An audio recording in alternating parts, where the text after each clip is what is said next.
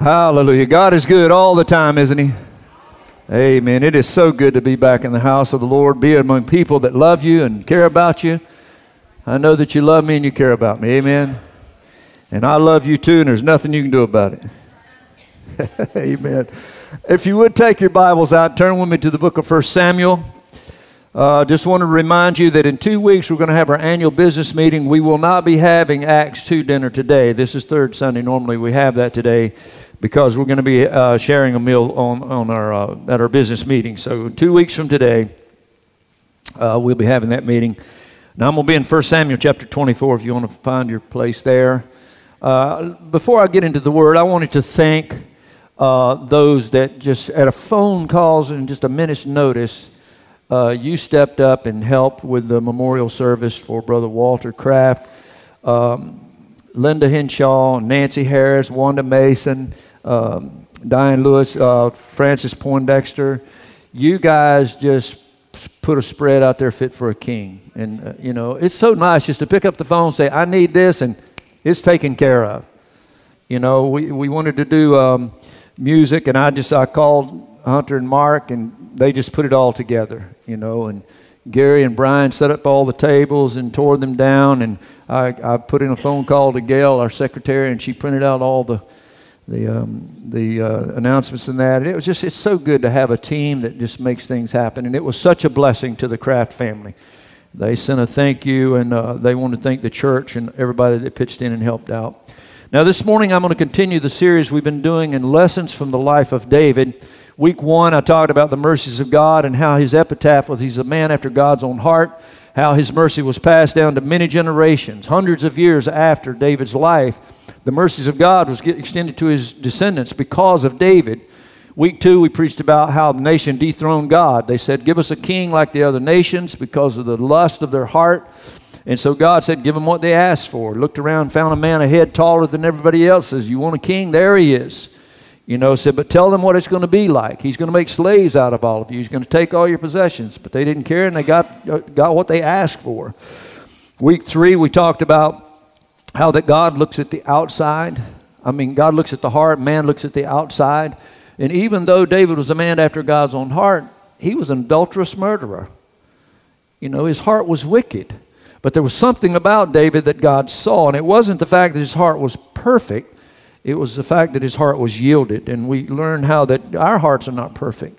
But if your heart's yielded, God can use you. Week four, we looked at covenant friendship, the, the unshakable friendship between Jonathan and David, and how that uh, friendship is something that we need to work on. And then last week, we looked at Nabal and Abigail. Nabal, Abigail said, As his name is, so is he. The word Nabal means fool. He was a fool because he didn't appreciate and honor the things that was handed down to him. Now, this morning, if you found your place in 1 Samuel 24, say amen. Boy, has everybody found their place there? Say amen. amen. All right. Verse 1, it said, Now it happened when Saul had returned from following the Philistines that it was told him, saying, Take note, David is in the wilderness of Engedi. Uh, then Saul took 3,000 chosen men from all of Israel and went to seek David and his men on the rock of the wild goats. So he came to the sheepfolds by the road where there was a cave, and Saul went in to attend to his knees. Now he's taking a potty break in case you're wondering what's going on here.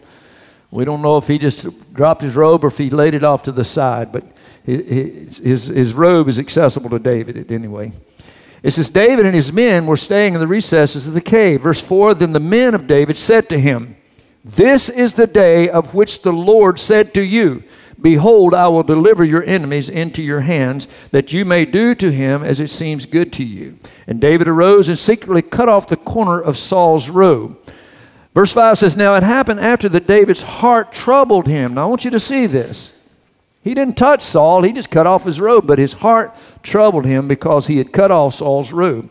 And he said to his men, The Lord forbid that I should do, do this thing to my master, the Lord's anointed to stretch out my hand against him, seeing that he is the anointed of the Lord. So David restrained his servants uh, with these words and did not allow them to rise against Saul. And Saul got up from the cave and went on his way. David arose, also arose afterwards, went out of the cave, and called out to Saul, saying, My Lord, the king. And when Saul looked behind him, David stooped to his face on the earth and bowed down. And David said to Saul, Why do you listen to the words of men who say, Indeed, David seeks your harm? Look, this day your eyes have seen that the Lord delivered you into my hands in the cave, and someone urged me to kill you. But my eye spared you, and I said, I will not stretch out my hand against my Lord for he is the Lord's anointed. Moreover, my father, see, yes, see, the corner of your robe is in my hand. For in that I cut off the corner of your robe and did not kill you. Know and see that there is neither evil nor rebellion in my hand, and I have not sinned against you. Yet you hunt my life to take it. Let the Lord judge between you and me, and let the Lord avenge me on you by my hand, but my hand shall not be against you. Verse 13, and the proverb of the ancients say, wickedness proceeds from the wicked, but my hand shall not be against you. After whom has the king of Israel come out? Whom do you pursue? A dead dog, a flea. Therefore, let the Lord be judge and judge between you and me, and see and plead my case and deliver me out of your hand. So it was when David had finished speaking these words that Saul to Saul that Saul said, Is this the voice of my son David? And Saul lifted up his voice and wept. Then he said to David, You are more righteous than I, for you have rewarded me with good, whereas I have rewarded you with evil. Father, we just pray this morning that your word, God, it's always anointed, Lord God. But Father, I pray for the anointing of the Holy Spirit to be on me as I share God, what I believe that you've put in my heart, Lord, and I pray most of all, God, that the anointing of the Spirit will be on the hearers, God. Lord, you told us to hear your word, and not only that, but God, that we be doers of the word so that we don't see, deceive ourselves. So, God, we pray that your perfect will will be done here today, Lord, in Jesus' mighty name. And everybody said, Amen. Amen. Now, today is kind of unique from most uh, Sunday services because our church, and, and you could tell it with Brian, he was really moved with compassion this morning as he spoke. We are in a state of grief here in our church. Just last Sunday, when I got through with the service, Brother Walt Kraft, the first time he's ever come all the way up on the stage because he had said something that was really funny, and I agreed with him, but he thought that it was taken out of context. He said, Pastor, I said something the other day, and said, I just want to make sure it didn't offend you. I said, Well, what you said, I never even give it a second thought. In fact, I agreed with you. I thought it was hilarious. It was funny. Don't, don't worry about it. Little did I know before the week was passed that I would be doing his memorial service uh, because Walt Kraft passed away this week, and uh, and he uh, he was an amazing man. Now I know some of you couldn't make the memorial service because of work and, and that. So let me just take a minute just to tell you when you think you know somebody, the last few days, I found out stuff about that man, and I'm going to be honest with you, I feel a little bit cheated. I do. I would have loved to have sat down and picked his brain about some of these things because what an amazing man of God. He started his life in Anchorage, Alaska, the son of an Air Force jet pilot. His dad flew in World War II, dropped bombs on Germany. He was a career Air Force man, so as a result of that, Walt moved all over the country. Now, he and I had something in common in that he was always the new kid in school. And because of that, boys being boys, you come in, you're the new kid in school, you got to try to find where you fit in the pecking order, which means there's going to be a fight. All right? Well, as it happened, Walt got beat up a lot when he was a kid. In the ninth grade, he decided he'd had enough of that. He started working out, and he became the guy beating up the other kids. He became a very violent, and angry person. And uh, his son told me one guy, he, he made the guy say something just so he could hit him. And he kept saying, say, say this, say this. And, and, and when he said, he said, Are you calling me that? And he just beat him some more. He was just angry and violent. But he grew up in church, and one Sunday he was in church, and the pastor said something, and even though he didn't give his heart to Christ, it changed something in him. And he decided, you know, I don't want to hurt anybody else again. And so he, he went on, he, he grew up in Texas, California, uh, Alaska. He went to University of Kansas. He was earning his degree in architect. He was a professional trumpet player. And Uh, when he was in college uh, studying architect, he was drafted in 1968 into the Army. This is right in the, in the height of the Vietnam era, and Korea is at war. And because of his conviction, he said, I, I can't pick up a gun and shoot somebody. He said, I'm not opposed to the war. I'm not opposed to going. I'm not going to dodge the draft, but I can't shoot somebody. So he went in as an objective observer, and they made him a medic. He, he served in a combat zone in, in North Korea. And, and, and I'm telling you, a guy that will go in to run towards trouble without a weapon to help other people is a person worthy of respect. Amen. And so he served in the combat zone there. He, was, he served with distinction. He was discharged as a sergeant, served uh, people the rest of his life. Now, while he was in Korea, through the influence of a young Korean boy that attended Dr. Yonggi Cho's church. If you don't know what that is, it's the largest church in the world. It's an Assembly of God church. They have over 800,000 members. And it was through that ministry that Walt Kraft gave his heart to Christ.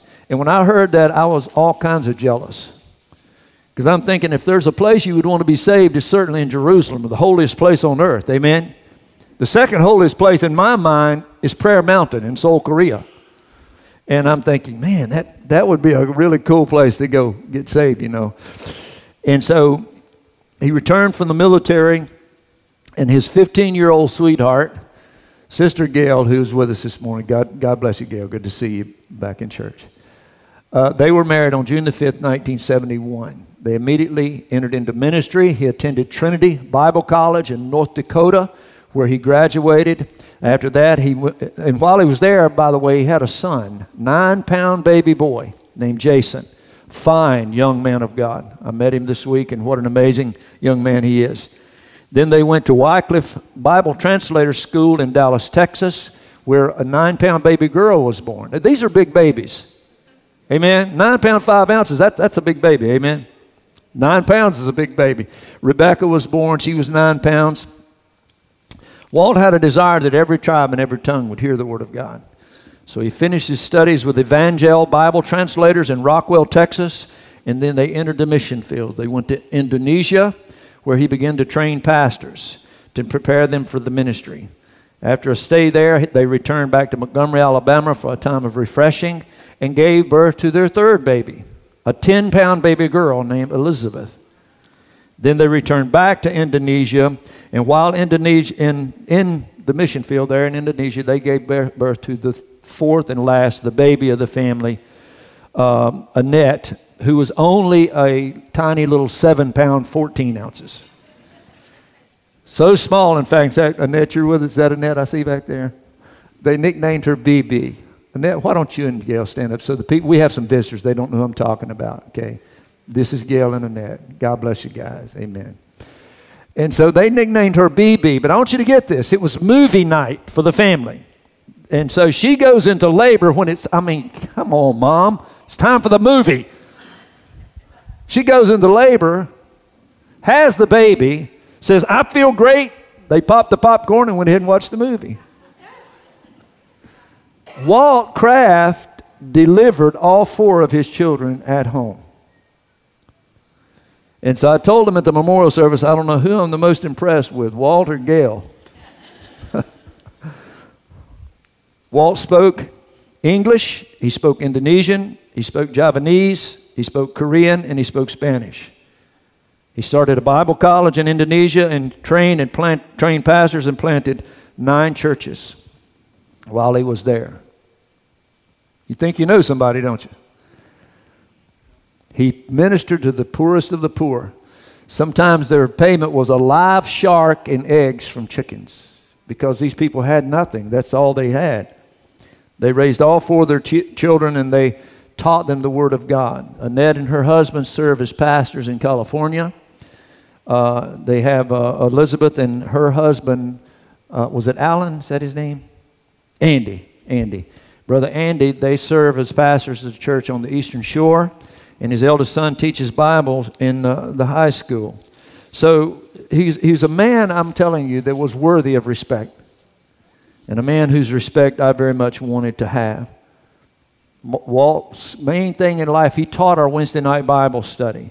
We have Bible teaching here on Wednesday night that is on a collegiate level, but they put it right down on the bottom shelf so the most the babe in Christ can understand it. But Walt, he loved to read the Bible. He didn't just read it, he studied it. He didn't just read and study it, he understood it. He loved to teach it to other people, but most of all, Walt Kraft lived the Word of God. Amen.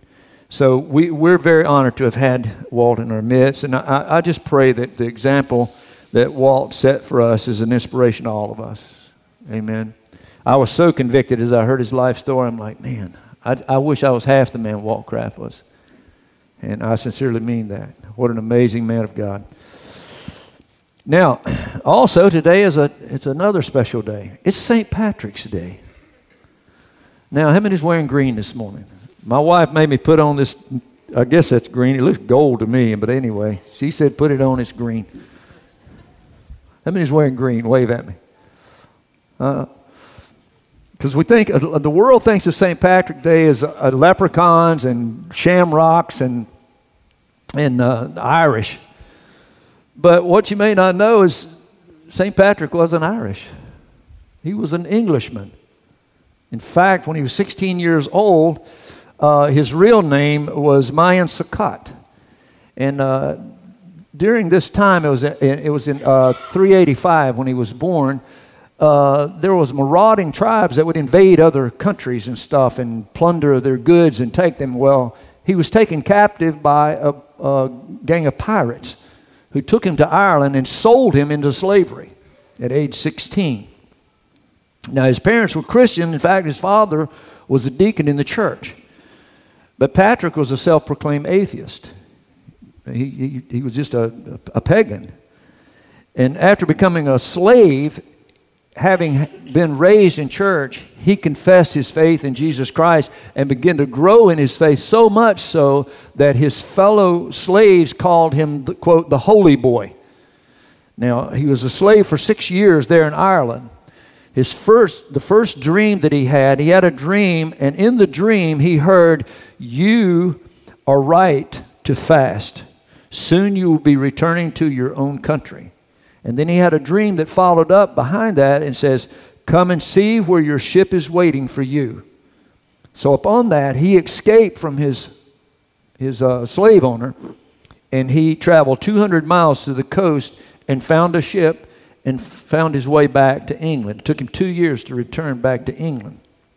Now, when he got back to England, he studied to become a bishop.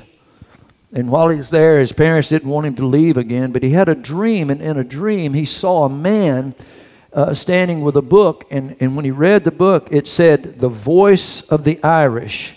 And as he read the words, uh, St. Patrick heard the voices of his fellow slaves in Ireland. They said, Holy broth of a boy, we beg you, come back and walk once more among us.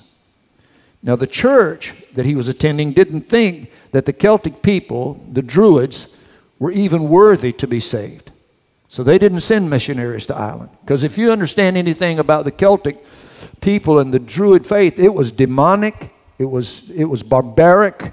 It was a, it's where we get a lot of the witchcraft that is practiced today came from that part of the world.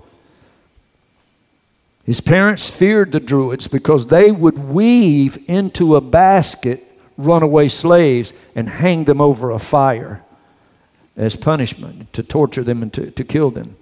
During his ministry there in Ireland, the Druids tried to kill him over and over. They tried to poison him.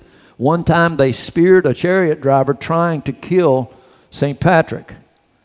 And he served in Ireland until his death in March the 17th, 461. It was said, legend said, that he drove out the snakes from Ireland.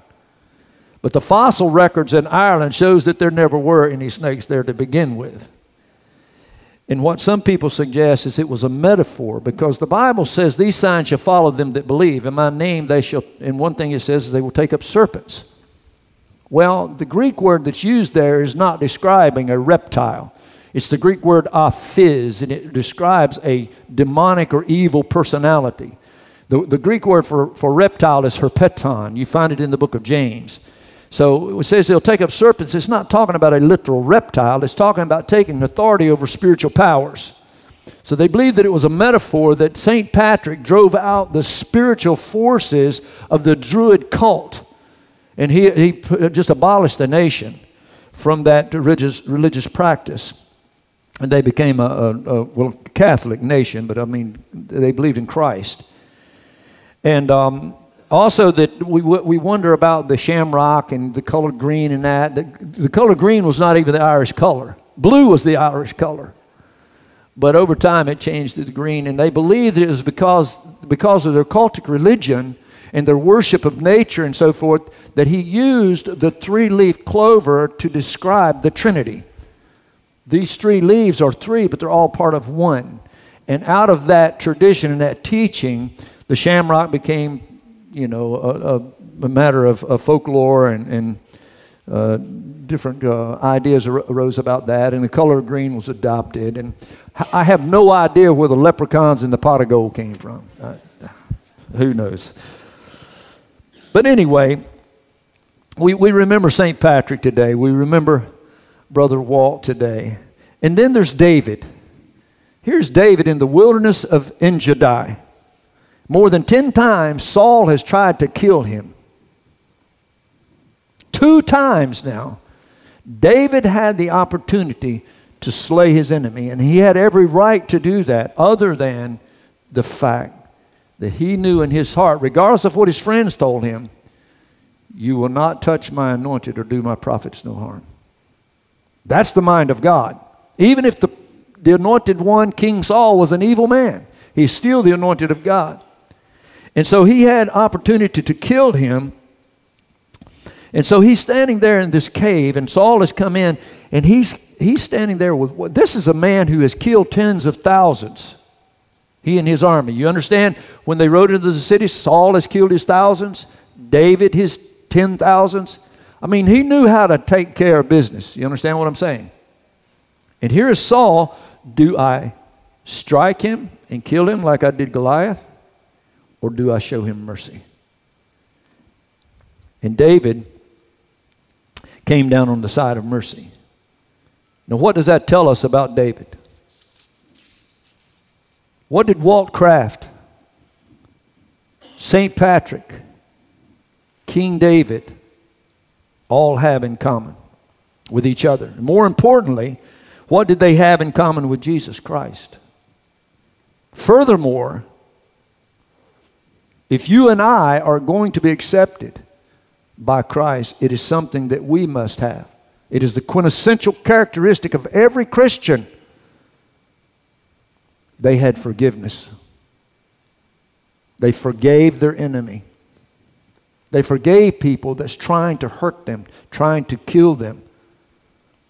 Walt Kraft, instead of seeking revenge on the people, because he had a list of the guys that beat him up, he was going to go back and get every one of them. How do I relate to that? I have set and thought in my mind how I could track them down and get even with the guys. Because I, I, I, was in a lot of fights, you know, and I didn't always win, but I'm like, you know what?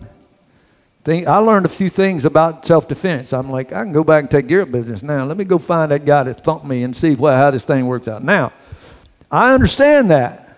But instead of doing that, God changed something in his heart. And instead of revenge, he wanted to not hurt people, he wanted to love people. St. Patrick, instead of hating, he went back to the people that was his captors and ministered to them. It is interesting, too, that had it not been for the Irish, this is a bizarre twist in the story. If it hadn't been for the Irish, there's a good possibility that St. Patrick would have died an atheist heathen and went to hell. The fact, that, listen, sometimes things happens in your life and you're wondering, God, where are you? But God takes all things work together for good to those that love the Lord and those that call. Come on now, that's I'm starting to preach here now. All things work together for good. He's taken captive by the Irish, but that was the very thing that saved him. He was an atheist up until that point. Isn't that an amazing twist in his story? And here is David, knowing that he himself was king. It said in verse uh, chapter uh, 24, verse 8, he called King Saul, my lord the king. He stooped on his face to the earth. He bowed down to him. He called him my father. And he said, My hand shall not be against you. So instead of being unforgiving and having this uncontrolled anger and this hate and this rage and this bitterness, he chose instead to have forgiveness for him. Verse 13, he says, As the Proverbs of the ancients says, The wickedness proceeds from the wicked, but my hand shall not be against you. You could read it this way the uncontrolled anger, the, the unforgiveness, the bitter, the hatedness proceeds from those who are unforgiving. Verse 14, he says, After whom has the king of Israel come out? Whom have you pursued? He compared himself to a dog and to a flea when he is the rightful king of Israel. He is the person that has already been anointed to replace Saul, whom God has rejected. And he knew that. But yet he was forgiving. Forgiveness is one of the most difficult challenges that each one of us will face. I can probably assume that every person in this room and every person in the sound of my voice right now has been offended by somebody and had an opportunity to harbor unforgiveness in your heart. That unforgiveness unchecked turns into bitterness. And the Bible says that bitterness drieth the bones. Church, I'm going to tell you something. Unforgiveness, it will kill you. Physically, it will kill you. It's a very, very slow, agonizing death. You know, when I think of, of, of Walt, you know, I mean, it, these are what I call seasons of the soul. It's when you stop and think about the really, really important things in life. I was talking to Brother Randy the other day and something that he went through, and I said, Brother, when you get that phone call, it brings things into perspective really fast. When all of a sudden, you, you know, my wife, she had an about with a little physical thing, you know, when you hear certain words, it's like, all of a sudden, it doesn't matter what kind of car you drive, what kind of house you live in, it doesn't matter what kind of income you earn. Things get in, you bring things into perspective fast. You know, and isn't it, isn't it a shame to live our life and one day we wake up and we're facing the end of our life and we look back and we've wasted our life hating and being vengeful and, and being angry and, and being depressed. One day that you spend in depression is a day you've lost, you've wasted. Man, we need to rejoice in the Lord always. And again, I say rejoice. Amen. Every day we need to just celebrate. It's a day I'm alive, I'm healthy, I'm praise God. This is a day the Lord has made. I'm going to rejoice and be glad in it. You know, that's a discipline. It doesn't have anything to do with how you feel. It's a d- discipline, it's something I choose to do. And so, this is a difficult challenge for each and every one of us. But can I say to you, on the authority of God's word, you cannot harbor unforgiveness and be forgiven by God. Can't do it. Matthew chapter 6, I want you to look at it with me. The disciples have said, Lord, teach us how to pray. Everybody knows this prayer. In this manner, therefore, pray Our Father in heaven, hallowed be your name. Your kingdom come, your will be done on earth as it is in heaven. Give us this day our daily bread and forgive us our debts as we forgive our debtors. You forgive me like I forgive others. That's what it's saying. And do not lead us into temptation, but deliver us from evil. For yours is the kingdom, the power, and the glory forever. Amen. We stop there, but read the next two verses. For if you forgive men their trespasses, your heavenly Father will also forgive you. But if you do not forgive men their trespasses, neither will your Father forgive your trespasses. Church, let's get, look this way and listen. There's been more people that has prayed their way into hell than people that's committed fornication. Father, forgive me like I forgive others. And he says, if you don't forgive them, I'm not going to forgive you. Well, that adds a whole new dimension on the understanding of salvation, doesn't it? You say, Well, I thought all we had to do was believe. We have taken that word believe and give it such a insignificant meaning. Believe doesn't just mean mental ascension to the fact that Jesus Christ was a character in history, and that he died on the cross, he rose from the dead, he died for my sins. We can know all of that and still not practice that.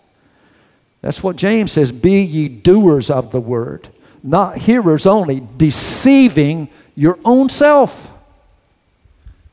Believing is doing. If you believe it, you're going to do it. Jesus said, Why do you call me Lord, Lord, but you do not do the things I say? Many shall say in me that day, Lord, Lord, but they will not inherit the kingdom of God. But they'll say, We've prophesied in your name, we've cast out devils in your name, we've done many mighty things in your name. And he says, Depart from me, you workers of iniquity, you who would not forgive, you who holds bitterness in your heart. I never knew you. Believing is doing. Are you hearing me, church? Say amen. Or oh me, I don't know. I'm an equal opportunity offender. Praise God. I'm just, it's part of preaching. If you don't offend people, don't become a preacher. I'm not trying to offend you. I'm trying to help you. Amen. I love you and you can't do nothing about it. All right. we need a comprehensive understanding of forgiveness. Not only that, we need a comprehensive understanding and practice of forgiveness, both horizontally between one another and vertically between me and God. It's essential in the biblical definition of salvation. God's forgiveness towards us, vertical, sin is completely removed. Psalms chapter 103. Are you with me? Psalms 103, verse 1 and 3, it says, and this is David. David understood this concept. A psalm of David Bless the Lord, O my soul, and all that is within me. Bless his holy name. Bless the Lord, O my soul, and forget not all of his benefits, who forgives all your iniquities, who heals all your diseases. Verse 8 says, The Lord is merciful and gracious, slow to anger, abundant in mercy. He will not always strive with us, nor will he keep his anger forever. He has not dealt with us according to our sins, nor punished us according to our iniquities. For as the heavens are high above the earth, you just stop right there. How high are the heavens above the earth? Listen, if we start here and go up to the heavens, it goes into infinity and beyond. to quote Buzz Lightyear. There's no end to it. He says, As the heavens are high, there's no end to God's forgiveness. Then he says, So great is his mercy towards us who fear him. Verse 12, As far as the east is from the west, so far has he removed our transgressions from us. You know how far that is? Same thing. I heard somebody use this illustration. Said, "Well, if you circumvent the globe, you'll finally get by." I'm like, he's not talking about circumventing the circumference of the globe. He's talking about you start going to the east and you start going to the west. You travel into infinity and beyond in both directions. And my sin is that far removed away from me. So when I, got, I come and say, God, forgive me. I, I shouldn't have said that. I should have thought that. I shouldn't have done that. I'm sorry, God. He's not looking at my list, saying, Well, you've been here for that and that and that. He, he's not keeping score. There's not a list of how many times you've been there. As far as he's concerned, it's the first time you've ever been there. Because those things have been removed not to be remembered against you again. We get this idea that God's got this whole long list of, I can't go again. My goodness, all I do is repent. Well, brother, you need to keep doing that. Amen. But the thing is, when you do repent, it's as if you're doing it for the first time in the eyes of God. Now, He requires that kind of forgiveness from you towards other people. When I forgive them, I am not going to hold that against them. It's removed as far as the east is from the west, as high as the heavens is above the earth. So if they, they David, what, what Peter said, how many times I forgive my brother? Seven times, we're going to read that here in a minute. I don't want to get ahead of myself. God put up a sign, I like this. He says, Your sins are thrown in the sea of God's forgetfulness. And there is a sign there that says, No fishing allowed. Because you see, we want to go dig that stuff back up again. A lot of times we have a hard time forgiving ourselves. You know, God's forgiven us. We have a hard time forgiving ourselves. Can I just give you permission this morning to forgive yourself? God's forgiven you. Who do you think you are to hold that against yourself? If God's removed it, you shouldn't be holding on to it, and nobody else should either. You know, we have people that come into our church that's got some history. Amen. I've got some history. And, and I told my wife one time, I mean, she was a, one of the most righteous, holy young women you've ever met in your life. I was a dog.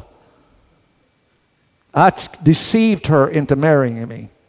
You know, I like what your son said. Uh, Gail said, said uh, Mom, what did you do wrong? How did you wind up with dad? that she was his best three quarters.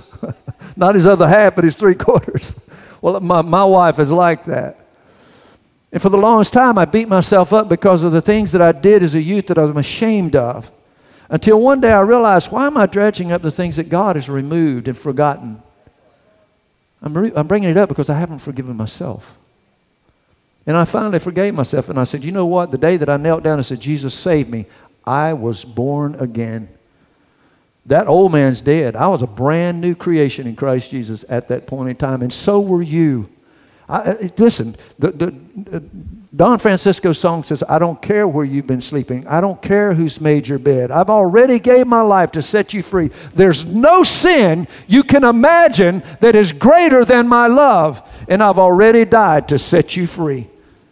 Great song. It doesn't matter what you've done, Jesus Christ sets you free. But, church, we need to understand that we've got to have that same concept towards each other. Because Jesus says, if you don't do that, God's not going to do that for you. That, that is such a powerful thing that we, it's quintessential to our understanding of what forgiveness is, to our salvation. Now, Micah uh, 7, verse 19, he says, He will again have compassion on us he, and sub, will subdue our iniquities. You will cast all our sins. How many? All our sins into the depths of the sea. Now, just as God has extended forgiveness vertically, we are extended horizontally. Jesus told it in a story this way Matthew chapter 18. Read it with me. Then Peter came to him and said, Lord, how often shall my brother sin against me and I forgive him? Up to seven times? Jesus said unto him, I do not say to you up to seven times, but up to 70 times seven.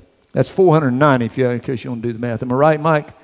He's a walking calculator. He's, Therefore, the kingdom of heaven is like a certain king who wanted to settle accounts with his servant. And when he had begun to settle accounts, one was brought to him who owed him 10,000 talents. But as he was not able to pay, his master commanded that he be sold with his wife, his children, all that he had, that a payment be made. The servant therefore fell down before him, saying, Master, have patience with me, and I will pay you all. Then the master of that servant was moved with compassion. He released him and forgave him his debt. But that servant went out and found one of his fellow servants who owed him a hundred denarii. That's like you owed me a million dollars and this guy owes you ten bucks. You get the picture? And he said, and he laid hands on, on him and took him by the throat, saying, Pay me what you owe me. Verse 29 So his fellow servants fell down on his face and begged him, saying, Have patience with me, and I will pay you. And he would not. But he went and threw him into prison till he should pay the debt. So when his fellow servants saw what had been done, they were very grieved and came and told their master all that had been done. Then his master, after he had called him, said to him, you wicked servant, I forgave you all that debt because you begged me. Now just stop right there. This is talking about Jesus Christ and you. When you came to Jesus, forgive me, Jesus, forgive me. And he's like, I forgave you all. As high as the heavens is above the earth, as far as the east is from the west, because you asked me to. Verse 33 Should you not also have had compassion on your fellow servants, just as I had pity on you? And his master was angry and delivered him to the torturers until he should pay all that was due to him. You know how long that is? How long would it take you to pay what is due to Jesus? you will never be able to pay it all. That is a picture of eternity in hell. He is t- turned over to the tortures until he pays all. Well, he'll never pay all. It's a picture of eternal damnation, eternal hell. Verse 35 So my, so my heavenly Father also will do to you if each of you from his heart does not forgive his brother his trespasses. Church, you seeing how serious this is? Our salvation hinges on this. It really, really does. Now, I'm going to close real quick with a couple of stories just to give you an idea. One, one of the best examples of this I've ever heard was Dr. Rutland. You guys know, you hear me quote Dr. Rutland sometimes. He, he's a, just an amazing man of God. He told a story about, because he travels a lot and preaches a lot, and he was in a service and in this service, there was a man that came forward at the, the altar during prayer time, and his hand was withered, like rheumatoid, uh, rheumatoid arthritis. And he said, I want you to understand that not everybody that is crippled with rheumatoid arthritis is dealing with some kind of unforgiveness or bitterness. I'm not saying that. But in this case, he came up and said, said, I want you to pray for my hand. And said his wife was standing behind him, and he saw the look on her face. And he said, The Spirit of the Lord just said, just stop right now and deal with her. And he said, Is there just by any chance something in your past that you have not forgiven him for? And she said, I forgave him for that years ago. He's like, Yeah, I could tell. and so he began to dig around, and what he found out was 20 years before that, he had a one night stand with a prostitute. And she'd been holding on to that bitterness for 20 years. And he said, Let me just, let me just ask you something, ma'am. If by some chance over the past 20 years that prostitute came to Christ and was born again, and your husband who has repented and gave his heart to Christ and they both die, and they're both up in heaven together, and you die in your unforgiveness and bitterness and go to hell. And she, he said that a look came over her face, and she, and she called her husband's name. I don't recall what it was. She said, Oh my, what have I done? What have I done? She said, I am so sorry. And she truly, truly repented and forgave from her heart. He said the pastor was weeping. The whole church came up around and they were all weeping and they were just crying, just having a time in the Lord. And about that time, he said nobody had prayed for this man, nobody had touched this man. He said, Oh my, look, look. And said his hand was completely and totally healed by the power of God. He said, What am I saying with that? I'm not saying that bitterness and unforgiveness will cripple you, but I'm saying what will twist your heart can twist your body. The Bible says bitterness does dry up the bones. I said unforgiveness will kill you. It really, really will. Now, we need to use wisdom in our forgiveness. When you forgive somebody, if your father, grandfather, or somebody molest your children, you forgive them, but you're not going to invite him over to babysit the kids. You understand? I mean, you, you, God gave you a brain. Don't check it at the door. Right? If somebody, there's people in our fellowship now. We love each other, but the body of Christ has many parts. And I've said this before the nose and the armpit, they don't hang out together. And sometimes you're the nose, sometimes you're the armpit. Right?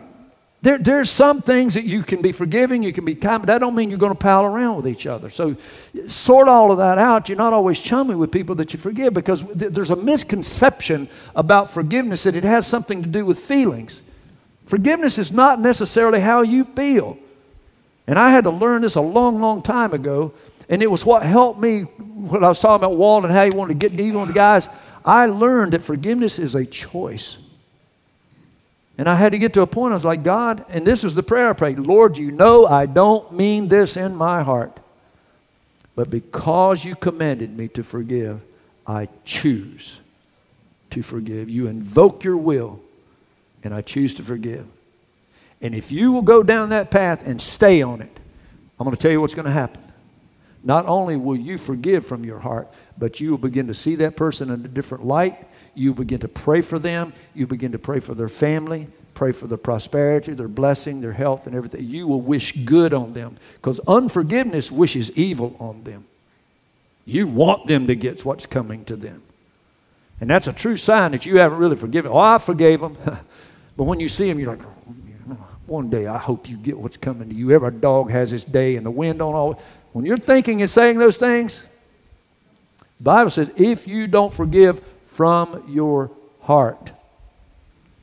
But you don't get there by the way you feel. You get there by invoking your will, by the choices that you make. And every one of us and every one of you can do that. So, why is it so hard to forget it, though? How many of you know who Corrie ten Boom is? She was a Jewish prisoner. The, the German Nazis kept her prisoner.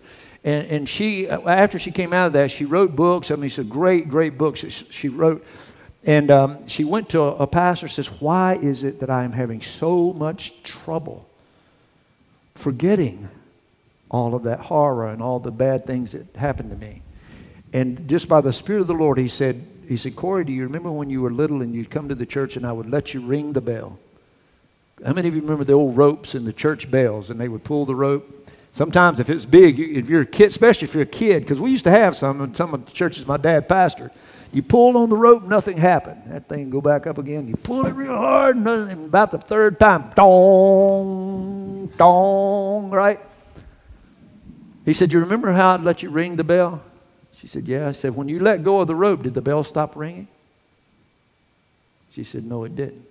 He said, It's the same way with forgiveness. You refuse to take hold of the rope, but it takes time for the ringing to stop. Time will heal this. But while it's being healed and all those memories come back, do not take hold of the rope again. Refuse to hold bitterness and unforgiveness towards them. I choose to forgive. There has to be the event where you make up your mind, I choose to forgive. And then there is the process of the bell stopping to ring. You say, but Pastor, there are some things that's just unforgivable. What do you do when it is unforgivable? And he told the story, this is again Dr. Rutland, the best example I ever heard. He told a story of a convention that he went to preach up in Ohio. And while he was there in a church, he was invited to a church to preach, he preached, uh, he brought a sermon on the baptism of the Holy Spirit. And at the end of the service, they said they had these, it was a Methodist church. He's because he used to be a Methodist pastor. He said they had these benches where you would come and kneel to pray at the front. And said he was preaching on the baptism of the Spirit, and he said, Tonight we're going to pray. If you want to receive the baptism, you come, we're going to pray for you. And said there was a man in there, and he was huge. Said when he knelt down, he shook the entire bench and said he knelt down and he was sobbing and sobbing and sobbing. And said he came over to him and said, Sir, would you like to receive the baptism? He said, Yes, but I can't. He said, Well, do you know why? He said, Yes, I know exactly why. And what had happened, what he learned, is this man was a deputy sheriff in the county there. And his daughter was going out with a guy who was kind of the wild kid in the neighborhood. He was a thug. And they got a call one night at a bar room that there had been a shooting. And when they went there, they had arrested the guy, and it was her boyfriend. And when they walked over, he had shot this person in the face with a shotgun. And he rolled the person over, and it was his daughter. And he said it took every cop there to restrain him from killing the boy right then and there. And he said he's serving time in prison right now. He said, and I just cannot get beyond that. I can't forgive him. I want to kill him with every fiber of my being. How can God ever baptize me in the Spirit? How can I ever get beyond this? And so Dr. Rutland, he stood back, he said, Brother, I'm going to ask you to do something. He said, I'm going to ask the pastor to kneel down on the, on the opposite side of the bench from you, and I want you to look in his face, and I want you to imagine that it's the young man that shot your daughter. And he said, I want you to look at him and say, just simply say, I forgive you. He said, How do I do that? He said, It's when you cannot do something like that, you say, Father, I cannot do this. But I pray that you forgive him through me. And he said, I have never witnessed anybody have such a spiritual struggle in my life. His whole body quaked, weeping and heaving. He said he finally reached out, his whole body shaking. He said, When he touched the pastor's hand and said, I forgive you, says his hand shot up in the air and God filled him with the Spirit. And the whole church came alive. Well, he said the next night he came back for the revival and he looked around, he's looking for that deacon and he wasn't there. He's like, Well, that's sanctification for you. Said it lasted a whole 24 hours. Said he didn't even bother to come back to the revival meeting tonight. And so he told the pastor, and the pastor said, Just, just relax, Brother Rutland. Said this morning, that man and his wife got in the car to drive to the penitentiary to forgive the boy that shot their daughter and to pray for him. He said the years that followed, they would go visit him often and minister to him. Now, I'm not saying that you have to take it to that next step, but church, you got to get to a place where there's something that is so gross, so unforgivable that you cannot forgive. And you just have to turn it over to Jesus. Say, God, I can't do this. I can't do this. But I pray, God, I pray that you forgive this person through me. And to believe, God, that He can do that. Often we think that by forgiving them, we're somehow letting them off of the hook.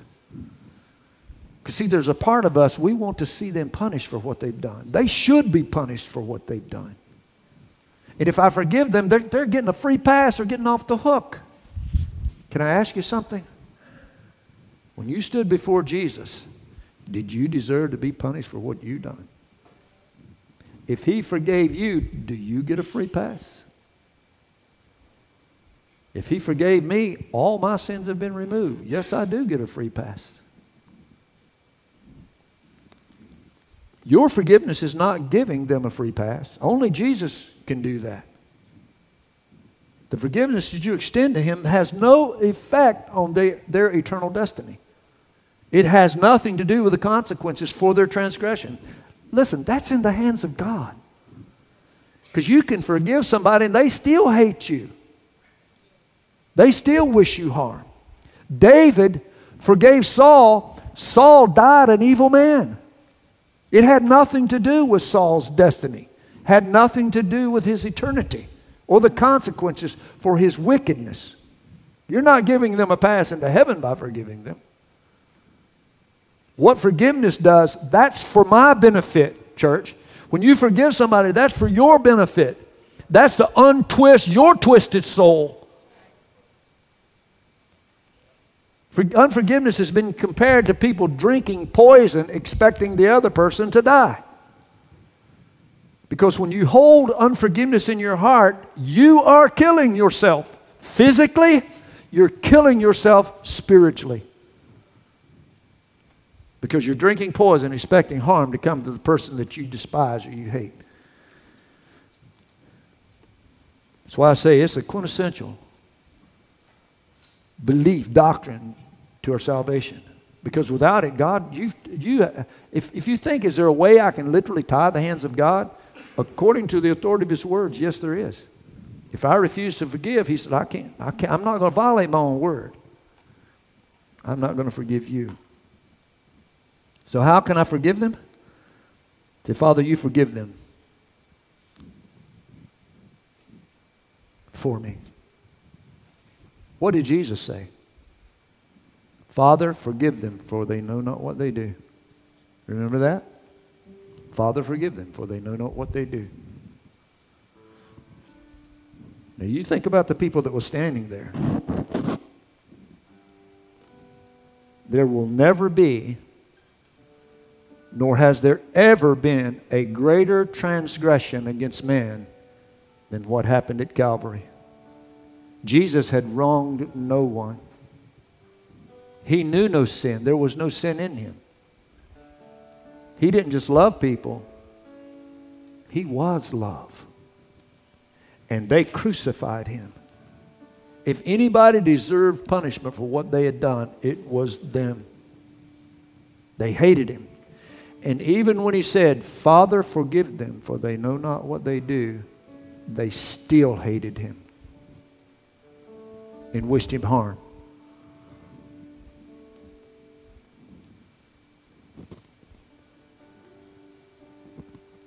You see, unforgiveness creates a barrier that prevents God's forgiveness to me.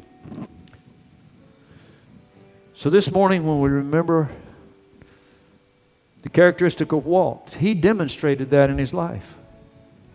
St. Patrick demonstrated that in his life. King David demonstrated that in his life. Jesus, of course, demonstrated that in his life. And he's commanding you and I to demonstrate that in our life. So I'm going to ask you, if you would, this morning, just to bow your head right where you're sitting. I'm just going to ask you to stay seated, if you would, please. As I was preaching this morning, I'm just going to assume that somebody came into your mind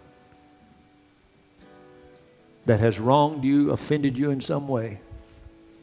And even though maybe just deep down inside you're, you're thinking, well, I've forgiven everybody, but you have never really had the event where you said, I forgive that person.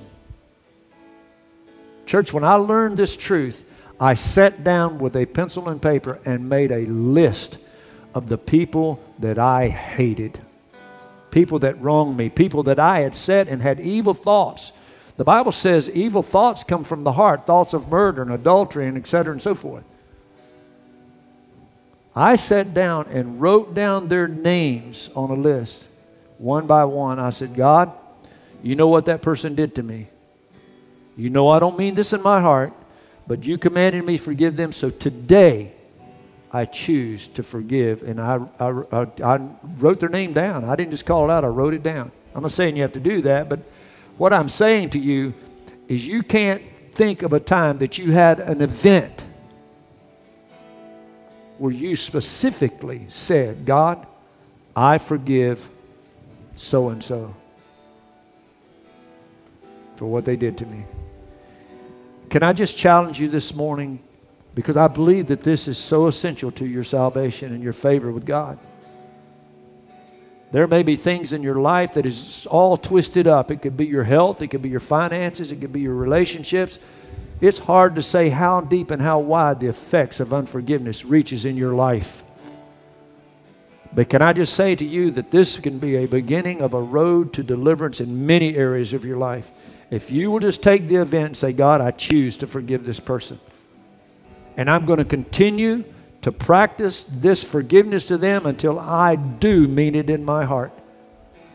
If you will continue on that road, I promise you, God will do a work in you so that you genuinely, truly forgive them in, in your heart. You pray for them. You really do wish blessing and good upon them.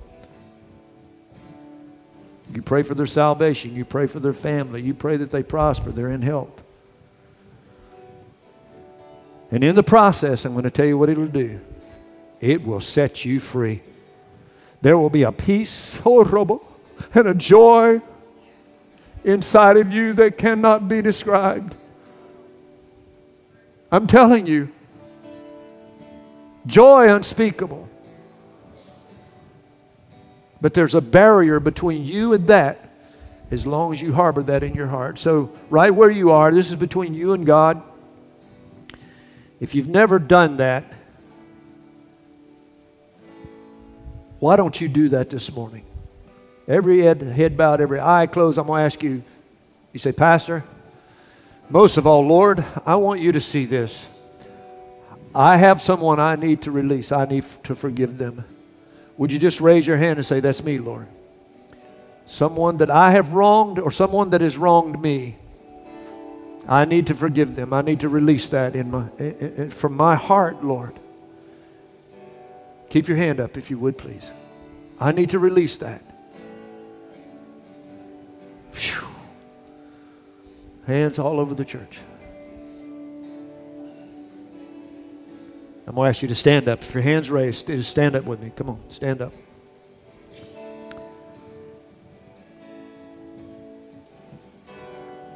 Right now, where you're at, I want you to just say, Heavenly Father,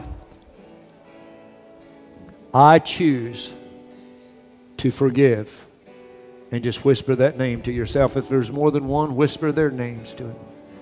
Heavenly Father, I choose today to forgive. And God, pray it with me. And God, I'm going to continue to forgive them until you have made a, done a work in my heart.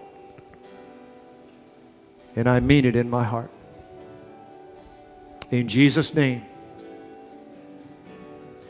Now, if it's so, so severe, I want you to pray this God, I can't forgive them. I can't forgive them.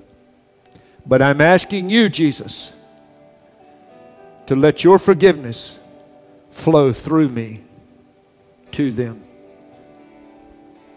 until that work is completed in my heart, Lord.